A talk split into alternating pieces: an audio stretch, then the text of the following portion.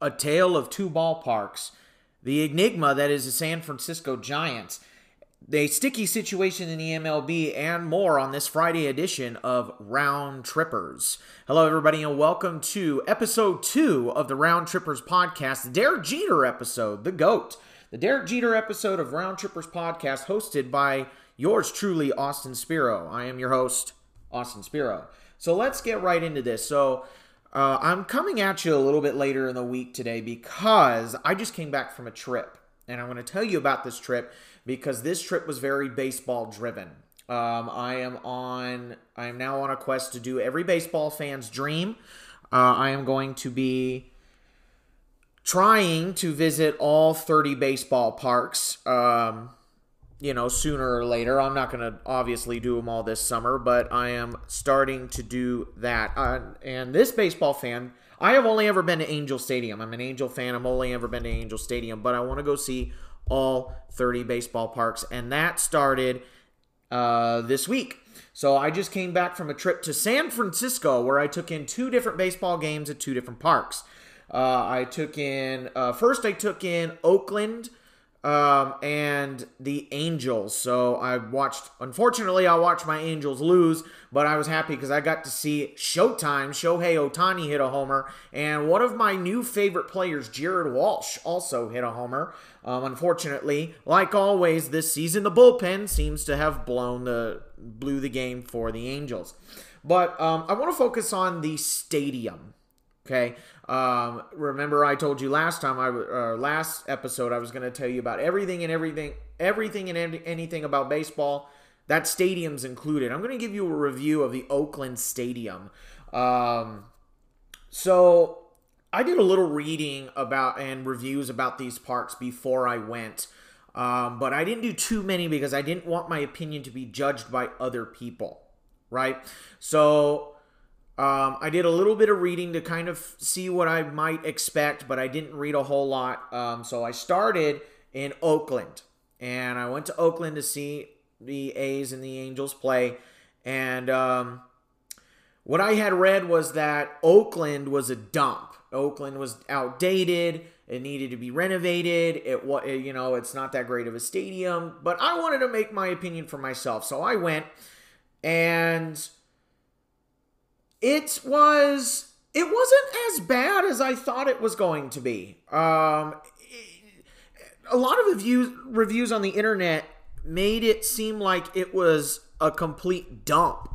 And it wasn't a complete dump. The experience wasn't ruined by the stadium. I still had a good time. The word that kept coming up I sat on the third base side, kind of further away into the outfield a little bit. The word that kept coming up in my mind was concrete jungle.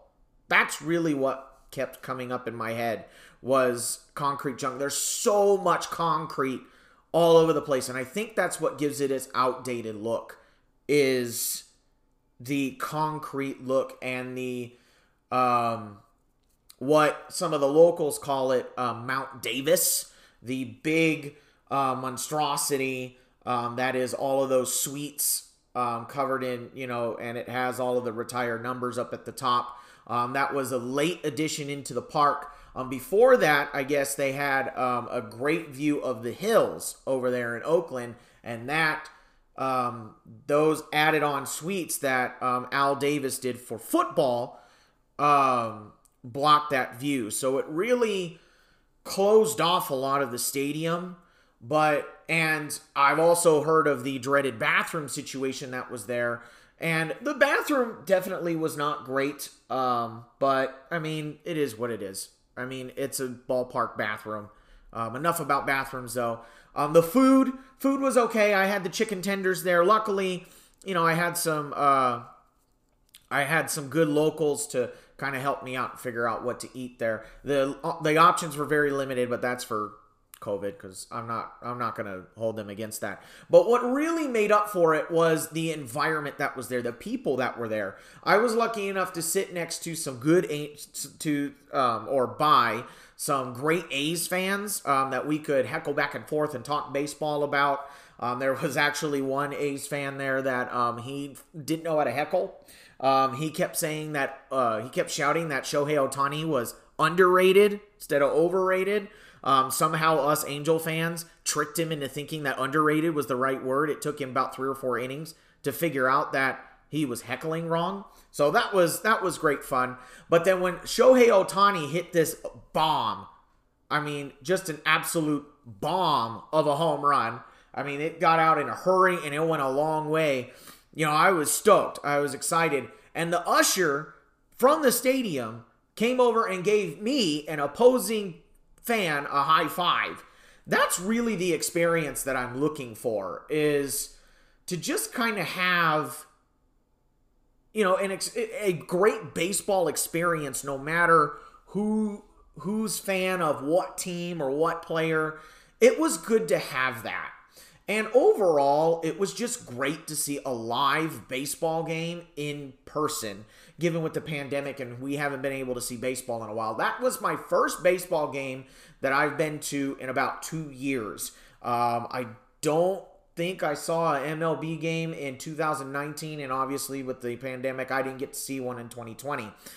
So this year, I was very, very happy to go see a game in Oakland. And although the park doesn't aesthetically look fantastic, and there really, you know, isn't anything that pops out at you, the experience overall was good. I was very happy with the game at the Oakland Coliseum. Moving on, then the next day, I went to Oracle Park to see the Giants put a drubbing on the struggling Diamondbacks.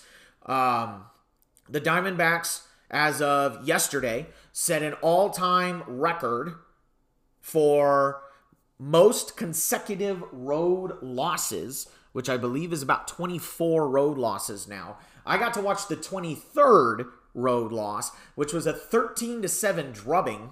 And your boy here, the Round Trippers podcast, was in the stadium for baseball history. I was at Oracle Park for the third time in Oracle Park history that 5 different Giants homered in the same game. So I got to watch Brandon Belt hit a monstrous home run. Wilmer Flores hit a monstrous home run. One of my favorite catchers, Buster Posey, hit a home run. And, you know, it was just 5 different Giants hit a home run. It was great to see. And the park itself is gorgeous. It's absolutely beautiful. I had great club-level seats, great view of the game. There was a lot more there. I loved walking around. I got to walk around before the game and see all the statues of the greats, of the Giants greats, the Willie Mays, the Juan Marichals, the Orlando Cepedas. I got to see all of the plaques that went all over the stadium. I got to walk around a little bit. It was a great environment, and the food was fantastic. The pizza, I had pizza there, and then I had a hot dog. The food was great. And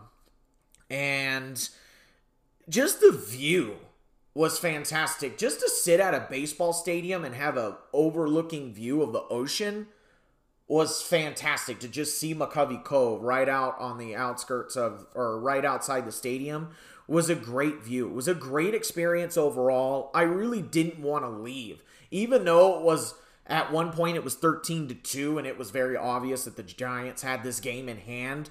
I didn't want to leave because the experience, just sitting in this experience, was great. It was fun listening to the rowdy left field fans. So for those of you at Oracle Park and you're out in left field and you're out there and you're cheering everybody on and heckling everybody, we hear you. That was kind of a cool experience to see. It didn't get too out of hand, but, you know, they were all having fun. You could tell everybody was just having fun. It was really great to see. So overall, the Oakland Coliseum was okay. The Oracle Ballpark, I think, lived up to its name. It was really great to see. It was a great experience, and there's a reason why the Oracle Ballpark is one of the best ballparks to go see. I really enjoyed it. Great job, Giants. Nice work. Speaking of the Giants, now we're going to get away from the ballpark, and we're going to talk a little bit about these Giants. So these San Francisco Giants they're a bit of an oddity this year, especially with the, how do you put it? With the so-called dominant teams that you thought were going to be in the NL West, we were all looking at the Dodgers and the Padres to run away, absolutely just run away with the division. It was just going to be a two-team race. And the Giants have come in to essentially crash the party. And they are overtaking both teams at the moment. They are in first place, 2.5 games ahead of the Dodgers in the NL West. And they're 6 games ahead of the Padres. But if you listen to the last episode, you listen to me as to why I'm no longer thinking that the Padres are as much of a juggernaut as they were posed to be. They're middle of the road in terms of offense and kind of middle of the road in terms of pitching as well. They're getting down there. The Giants are 44-25, and they're on a 4-game winning streak and have been 7-3 in their last 10 games. They just haven't quit. They haven't stopped being good. On paper, this team is not supposed to be very good. They're just not.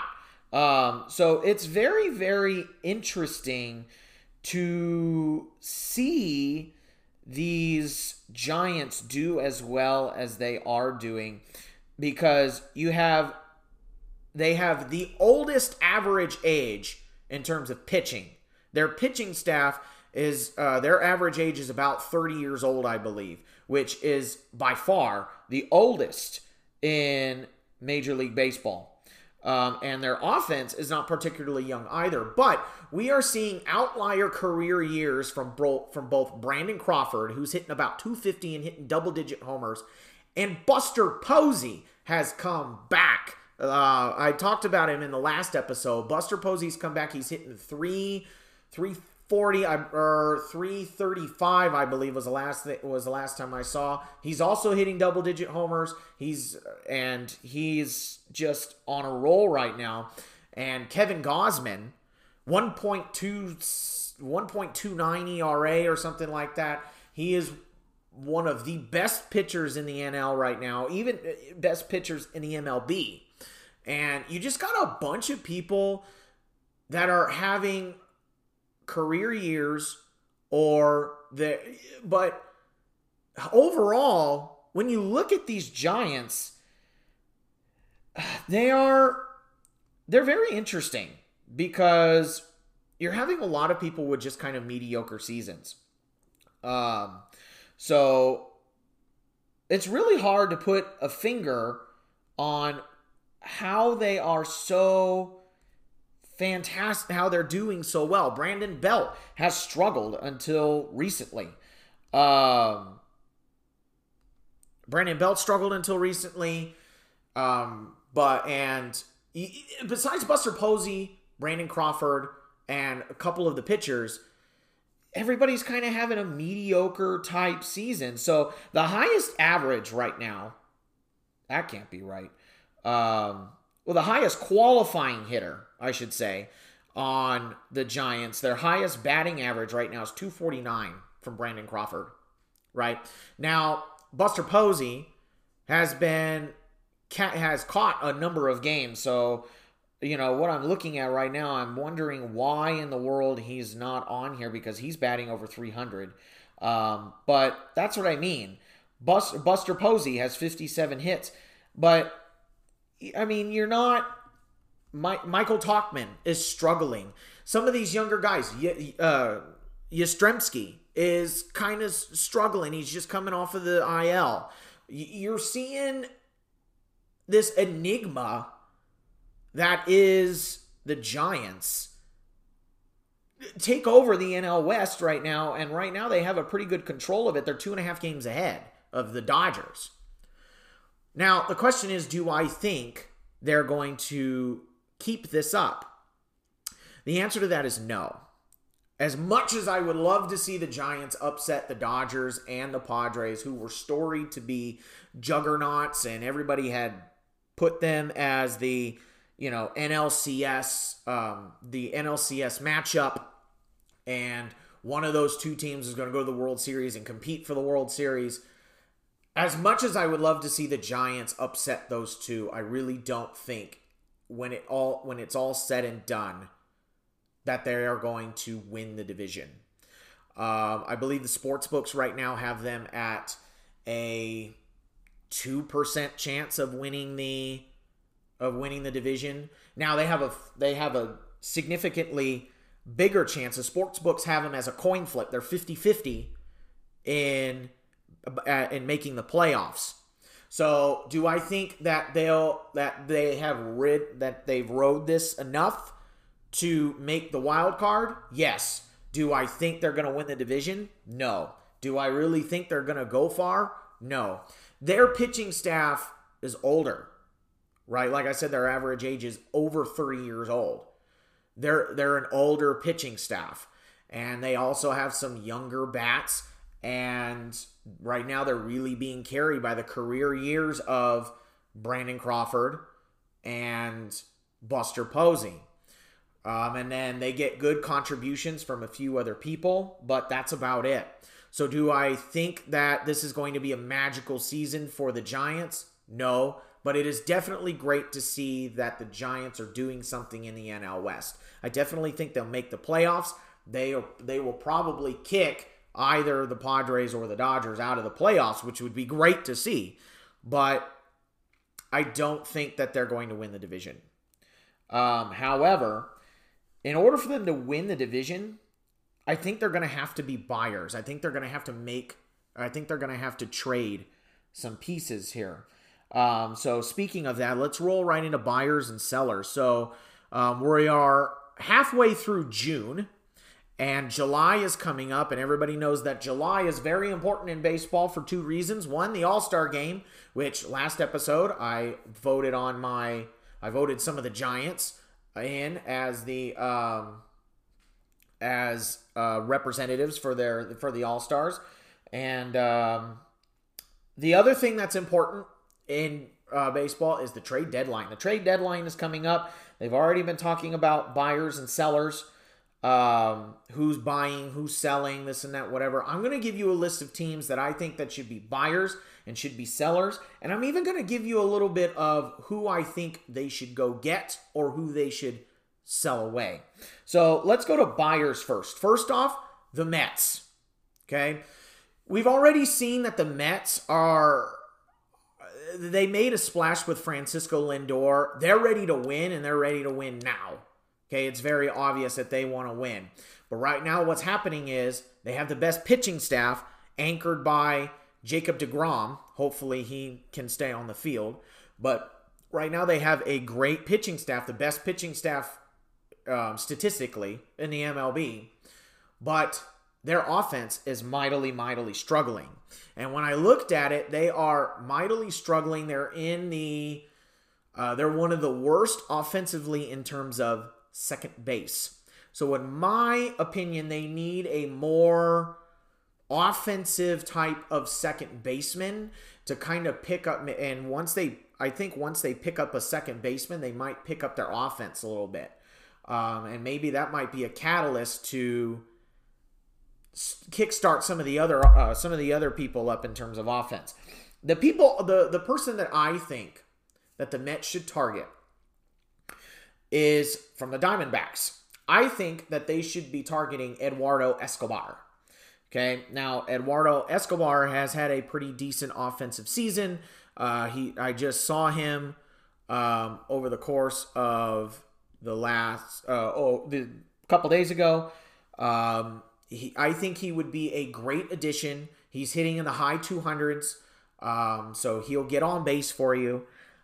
I think that in order to pick up the offense, I think the Mets need to look at adding Eduardo Escobar and putting him at second base and hopefully waiting for Jeff McNeil and some of their other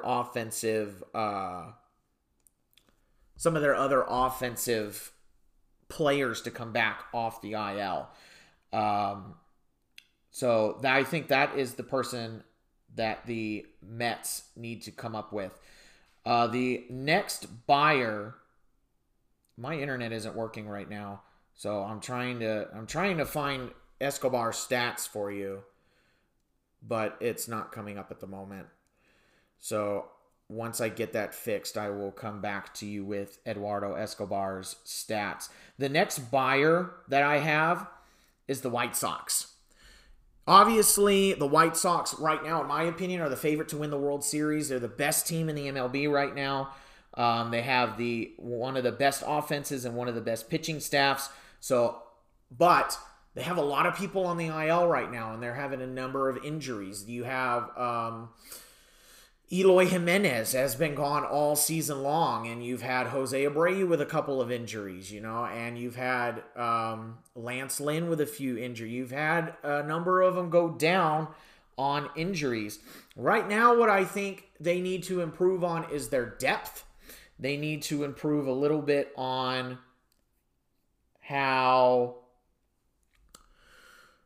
their outfield depth, especially with Eloy Jimenez gone. So this one is kind of an outlier. I think that the White Sox should go after Clint Frazier from the Yankees. Okay, they got enough in their farm system that they can kind of trade away some pieces if the Yankees are willing to give away Clint Frazier, which I will talk about the Yankees here in a minute and why they should be selling off Clint Frazier and other people. But I think the person that the White Sox need to go after is Clint Frazier. He's a power-hitting outfielder. He gives more depth to the outfield, especially while Eloy Jimenez is coming back from injury. I believe last time I read, he has resumed baseball activities, but he has not been cleared to do a rehab assignment yet, so that is the next thing that he's going to go do. But they need more depth in the outfield. They're kind of struggling in the outfield, right, until Eloy Jimenez comes back. And I think a power-hitting outfielder in Clint Frazier would be a great addition to the White Sox. Now, I finally have pulled up Eduardo Escobar's stats here.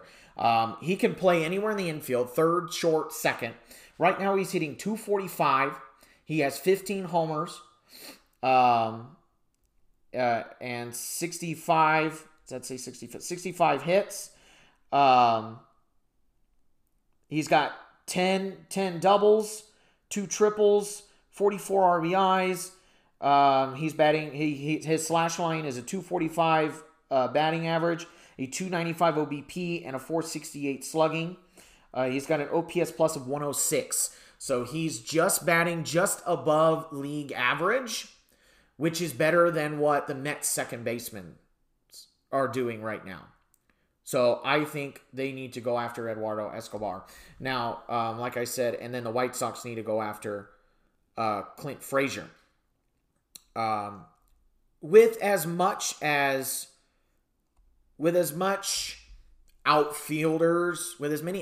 as the Yankees have, and Aaron Judge, Giancarlo Stanton, it seems like they're holding on to Brett Gardner, which I don't know why. He's over the hill and not hitting very well. Clint Frazier seems to be like he's the odd man out at the moment.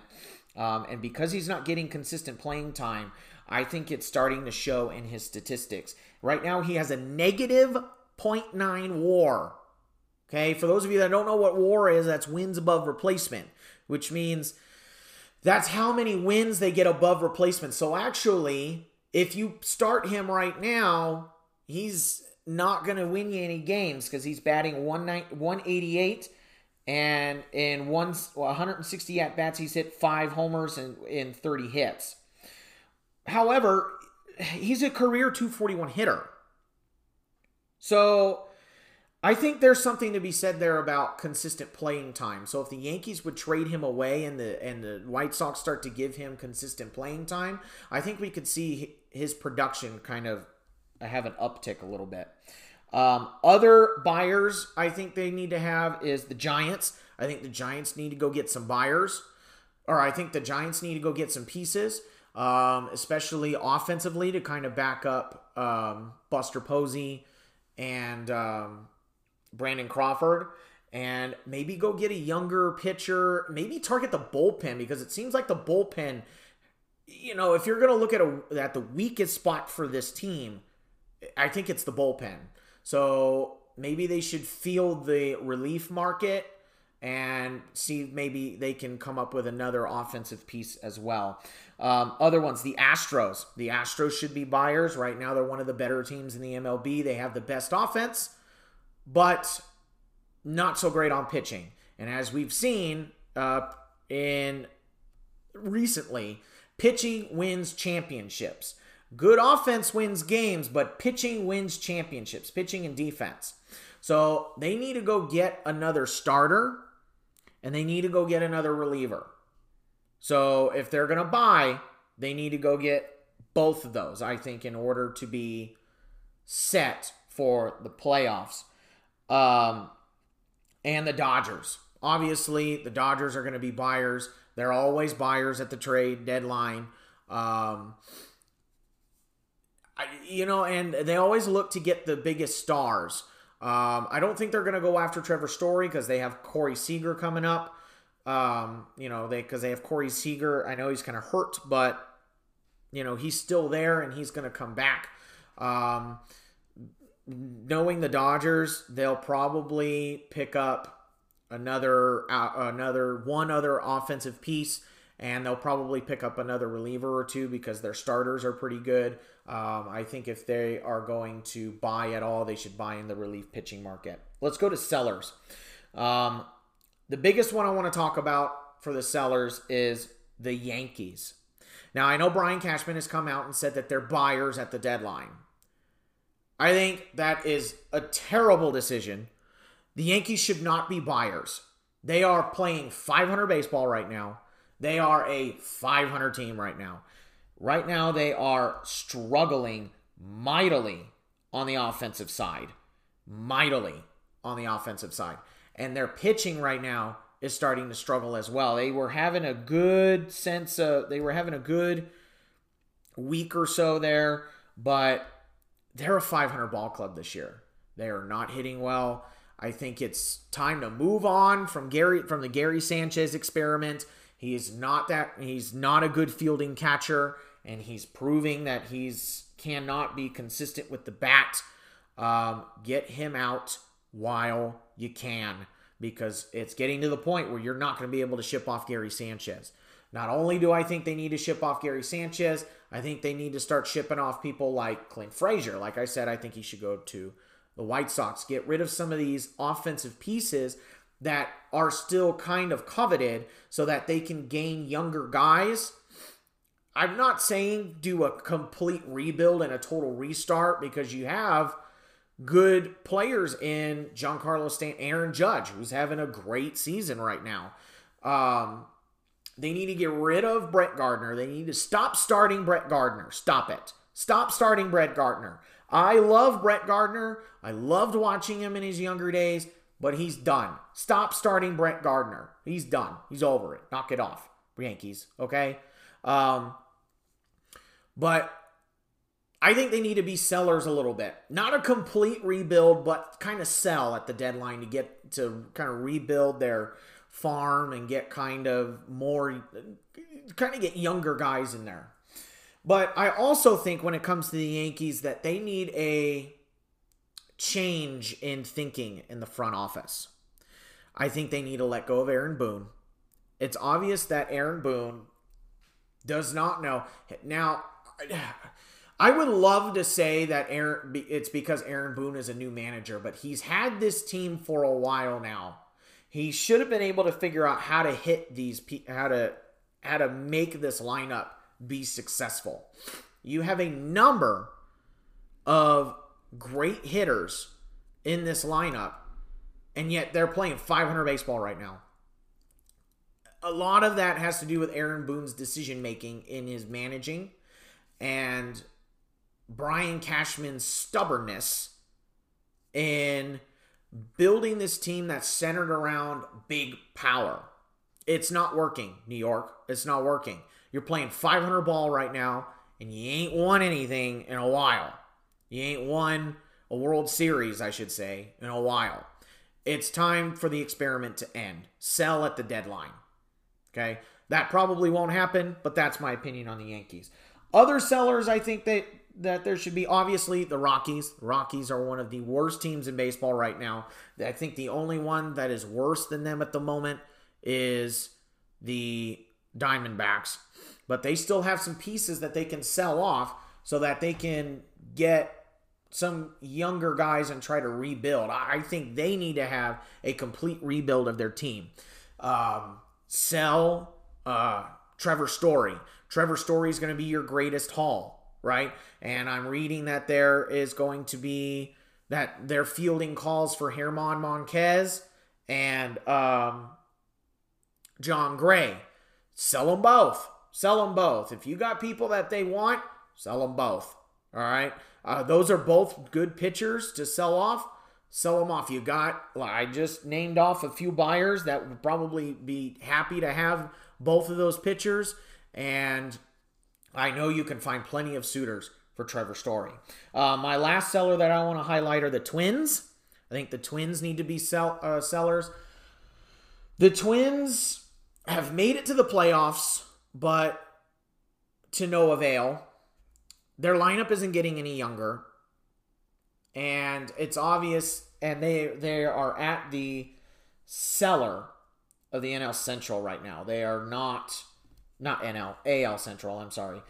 They're not doing very well in terms of that. Their offense is, Miguel Sano has disappeared, and Berríos is not the ace that everybody thought he was going to be.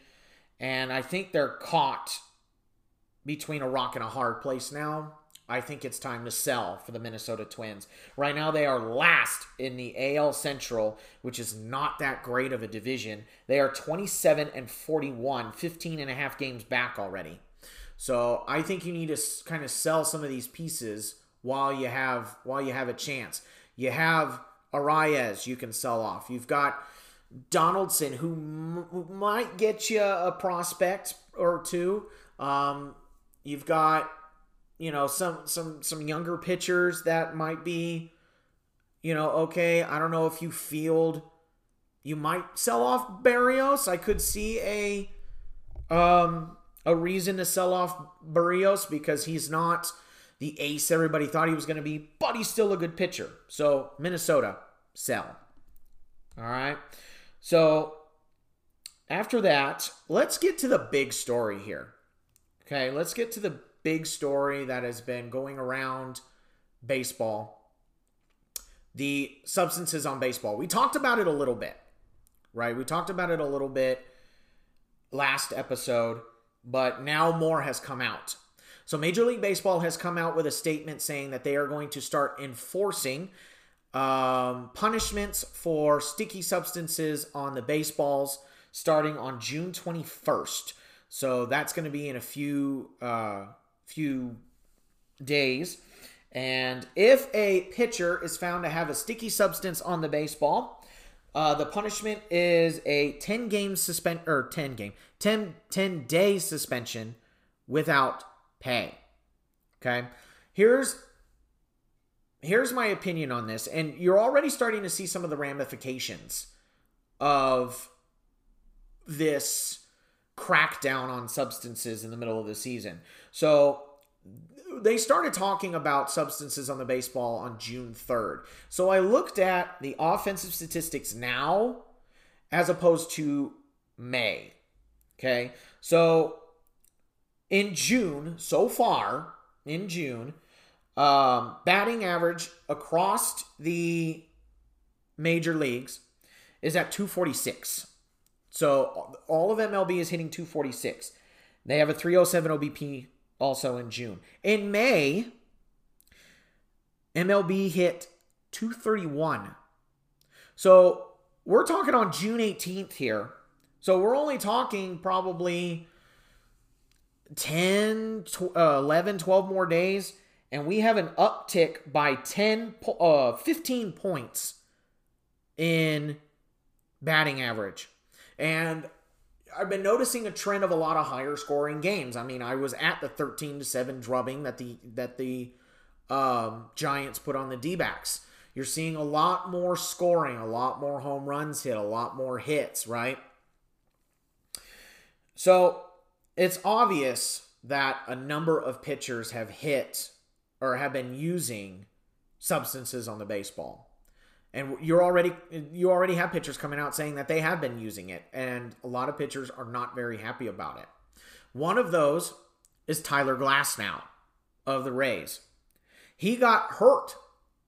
He has a UCL strain in his elbow. And so it's going to be a while for him to come back. And he came out in a press conference and essentially said that while it wasn't the whole determining factor as to why he got hurt, the crackdown on substances on the baseball was a contributing factor to how he got hurt. And at first I thought, oh, well, this is a pitcher whining and complaining that he doesn't get to cheat anymore. But the more and more that I listened to the video, and the more I've read, and the more interviews I've seen, the more opinions I've seen, Glasnow has a point. Now, I got to watch the whole video. The media called it a rant. I wouldn't say it was a rant. He was asking a question, right? He was answering a question. And essentially, his reasoning was, yes, he's tall. He's 6'6", 6'7", I believe. And he throws high 90s, right? Or close to 100 miles an hour. So yeah, that's going to put strain on your elbow. But the other thing is, he came out and said that he uses a combination of sunscreen and rosin to hold on to the baseball, to get a grip on the baseball. And the reason why he does that is because MLB, the baseballs in MLB are very inconsistent. Some are grippy, some are not. Some are very slippery. So he uses that to just get grip on the baseball, not necessarily have spin rate. So here's the difference between some of these. Before I go on with the Glasnow analogy, there are two big substances I think that are being used right now.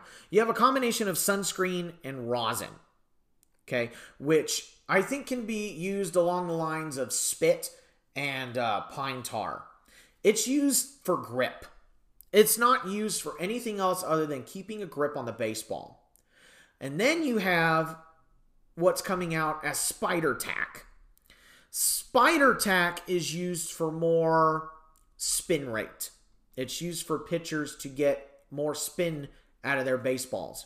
Now, for those of you who don't know what spin rate is, spin rate is basically how many rotations a baseball has while it's pitched per second. Obviously, the more rotations you have per second, the more your ball's going to move. The nastier the pitch is, right? Spider tack is used to increase the spin rate, which increases the movement of pitches. Pitchers like Garrett Cole, Adam Wainwright, people like that have been connected to this spider tack substance. But you have people like Tyler Glasnow who use sunscreen and rosin for just grip, and then he stopped using it because they're going to crack down on it all. So now, instead of loosely holding on to the baseball because he has grip, he has to put the baseball deeper in his hand, which is what he said during the interview. He had to put the ball deeper in his hand and hold on to it tighter because he didn't have as good of a grip on it in order for him to get his pitches where he wanted him to go. So that puts more strain on his elbow. On top of the fact that he's 6'7" and throws 100 miles an hour, that is a good cause for injury, and I can see his point. I can understand that point, right? So I'm not faulting Tyler Glasnow. I'm not faulting any other pitcher that uses something like sunscreen and rosin to get better grip on the baseball, especially when Major League Baseball has been doctoring the baseballs or have been messing with the baseballs to create more offense, right? To create more homers. The pitchers have got to earn their money too. So they got to figure out how to compete with this ball that is leaning more towards the offensive side. So I don't blame pitchers for trying to get an edge and trying to get better grip on the baseball so that they can get more movement, right? Where I'm kind of on the fence about spider tack. It's one thing to get a grip on the baseball. It's another thing to have a substance that directly influences the pitch, right, in terms of its spin rate. Grip is fine, but when you have something like spider tack that's more influencing the spin rate, now you're getting borderline. I think everyone is in agreement that the substances on the ball, while it's been used for years now, decades, and has been overlooked, I think it's getting to the point, and everybody agrees, where it's overboard. But two things are wrong with this. One, the pitchers have got to earn their money too. You can't be messing with the baseball to go make it more offensive and not expect the pitchers to not do anything, right? You have batters that can use pine tar to have grip on the bat. Why not let the pitchers have something to get grip on the ball? Okay? If you're going to take away all the substances for the baseball, you got to take away the pine tar, which they're never going to do. So there needs to be a middle ground here. Which is why I think, like I said last week, the players need to go into the CBA agreement that is coming up and negotiate one agreed upon substance that the pitchers can use, right? So if they want to and use it strictly for grip. So if you want, if they want to use the combination of the rosin and the sunscreen, I'm okay with that. As a fan, I'm fine with that. I don't have a problem with that. Spider tack, I think, is a little bit too much. But if you want to use something like the sunscreen rosin combo, maybe a certain amount of pine tar, not a whole lot, but I think the one that you're going to get the most traction on is the sunscreen and rosin combo. I'd be okay with that. And I think most people would be fine with that. But the MLB has kind of dug itself a hole here. And it's dug itself a hole in the identity crisis that it has right now. Baseball is losing a lot of popularity. It's becoming a very boring sport, right? It's becoming, quote unquote, an old man's get off my lawn game, right? So it's really difficult because now MLB wants to change the rules, change the pace of play, which is not working. Games are going longer now, even after they've started implementing these rules. And now they're starting to doctor the baseball so that there's more homers and there's more offense, which drives up ticket sales, which drives up revenue, and will, somehow saves baseball. But now we're starting to see repercussions. You've got a split between the old school methodology and the Let the Kids Play initiative that baseball is kind of, they're kind of, I don't want to say hypocritical on, but they need to pick whether they want to stay with the old school or if they want to do the Let the Kids Play initiative, which is a whole nother discussion for another time. But now they're coming to this rash decision of, okay, everybody stop using substances. And now you're seeing people get hurt. You're seeing Tyler Glasnow get hurt. Jacob DeGrom, I'm not going to say that his injury problems have been because of the certain substances crackdown, but you know, you're starting to see more pitchers get hurt and things like that. And it will continue to happen if you crack down on it in the middle of the season. Why are we changing rules in the middle of the season? It's like, to put it in a simpler analogy, you've got, let's say you're out at the playground, right? You're out at recess and you're playing a game of tag. And in the middle of the game, you decide to add a safe zone just because. Why did you change in the middle? You can't change a game. You can't change the rules in the middle of the game. You can't change what you're looking for in the middle of the season. You can't do that because now you're getting people that are hurt. Just like Tyler Glasnow said, let them get used to it over the offseason. Don't make them change their routine in the middle of the year. Now we're going to see all of these big-time pitchers that people come to see, we're going to see them get hurt because it's very obvious that a number of pitchers are using this. So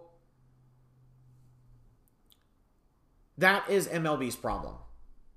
That's MLB's problem right now.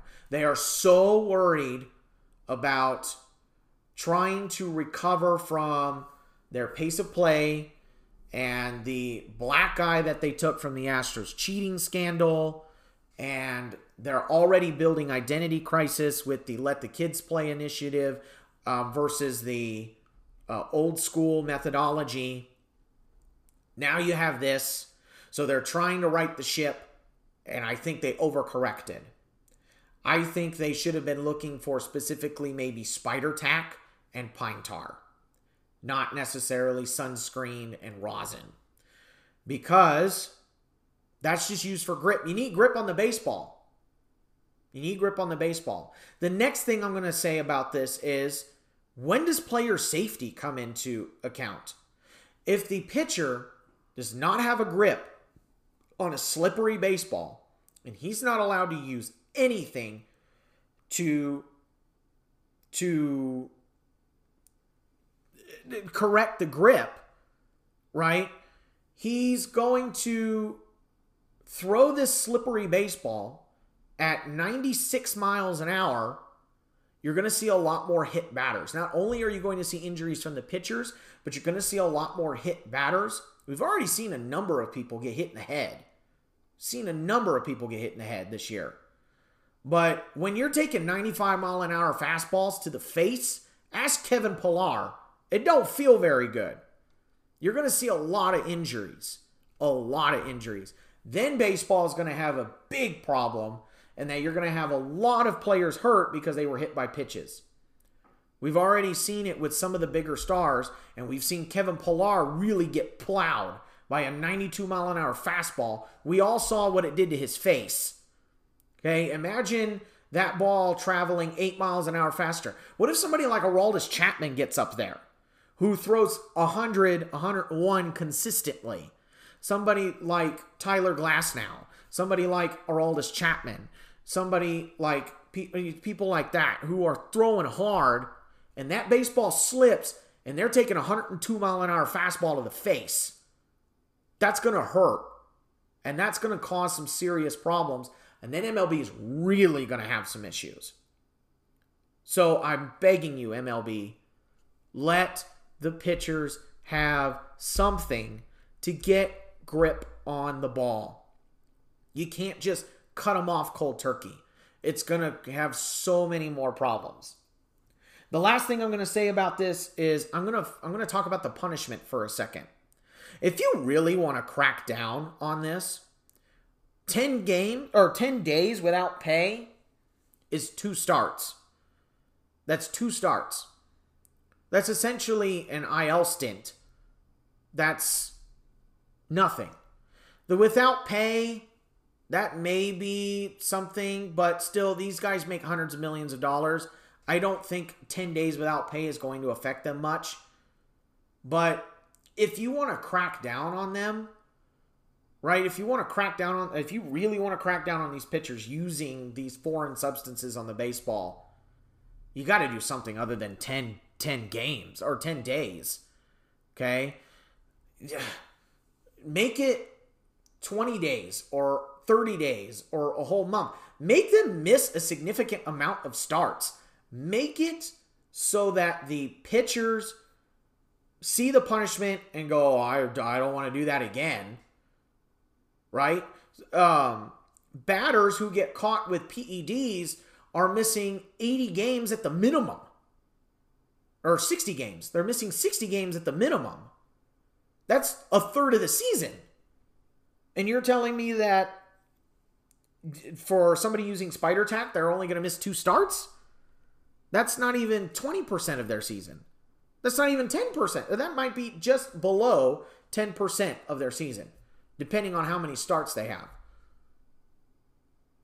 So this isn't really a punishment. That's kind of a slap on the wrist. Don't do it again. So I don't see the severity of this punishment. It's kind of like MLB was just trying to save face and just kind of threw a punishment out there. But I don't know. It seems like the pitchers are responding to it, but in my mind, that's not a big enough punishment if you really want to crack down on this. It's just my opinion. So that's that.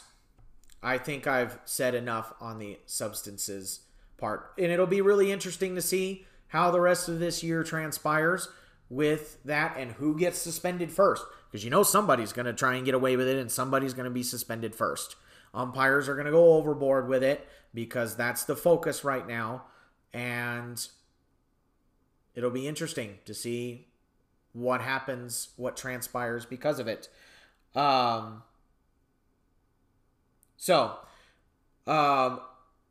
I just talked about pitchers, or I just talked about players getting hit in the face, and I talked about Kevin Pillar a little bit. I really want to take a second to show some real respect for Kevin Pillar. Okay, Kevin Pillar, for the casual baseball fan, you may not necessarily know who Kevin Pillar is. Kevin Pillar is an outfielder. He played for the Rays quite a bit. Now he's on the Mets. And earlier in the year, he took a 92, 93 mile an hour fastball to the face. And if you haven't seen a picture of his face now, go look at it, because he took it square in the middle of his face, and it looks like he went 6 rounds with Mike Tyson. It looks like it hurt. And I'll give that man credit. He got up, he walked off the field, he took about a week off, and now he's coming out there looking like Batman. That mask is awesome. He's out there with a mask on his face, patrolling center field, and he's still one of the best defensive center fielders in the game. He's one of the best defensive outfielders out there. Much respect to Kevin Pillar. He's one of my new favorite players now. Much respect to him. Attaboy, Kevin Pillar. Nice work. So, let's talk about... So, I want to start a new segment, and I'm going to start it in this episode. Let's start a segment called Home Stretch. Okay, Home Stretch. Basically, or you know what? Creative thinking. Let's call this Last Call. Last Call. So, Last Call is going to be just a segment where we tell a personal story. If this podcast gets popular enough, I'll have fans and listeners send in their stories for them to tell. But for right now, usually it's a feel-good story. Everybody that's played baseball has had a story, and I'm going to tell the first one right now. Okay, it's just a personal story, nothing, fantastic. It's nothing about necessarily the majors, but this is a personal story of mine. So I played baseball from when I was 6 to when I was about 21 years old. Okay, and I had a number of experiences on the baseball field, and a lot of those had to do with my family. One of these experiences was with my grandmother. Now, my grandmother is a very caring lady. I love my grandmother, but this instance was very interesting. It's funny now, it wasn't funny then. So I'm playing high school baseball. I'm about a junior in high school. And it was a particularly hot day. And my brother had come down and gotten me more water because it was a hot day. And my grandmother, who was picking up my brother, decided that my brother wasn't getting there fast enough. So, unbeknownst to me, I'm out in center field playing or practicing. Coach hits a fly ball to me, and I catch the fly ball, and I hear, "Austin, Austin," you know, and I thought, hey, I got a fan club. Sweet. You know, so I turned around, and my grandmother had come out from in between the gates, the opening in the outfield fence, and is now standing in deep center field in the middle of baseball practice, high school baseball practice. So I ask her what she's doing, and she's asking me where my brother is in the middle of baseball practice. And I go, "Grandma, I don't know. I don't know." You know, and me, of course, me being a junior in high school, I was embarrassed. And then she turns around, and in front of all of the high school people, all of the high school players, asks me if I needed more water. No, I don't need more water. I'm fine. I don't need more water. So I turned around, and everybody's staring at me, including the coach. He's leaning on his fungo bat, and then he asked me, "You done?" I just, yeah. Grandmothers, you gotta love them, right? At least she was concerned about my well-being. I still tease her about it to this day. It's funny now. It wasn't funny then. I was very embarrassed. But Grandma, thanks for the memory. And for those of you that still have grandparents in your life, please thank them for the memories, because you never know. You never know when it's going to end, and you will always have those memories to cherish. So on that note, next week, I will be talking more about baseball, the big news surrounding around baseball. We might be talking about substances on the balls. Who knows? Because June 21st is coming up, so it will be very interesting to see how that transpires within the first few days. And until next time, guys, have a good one.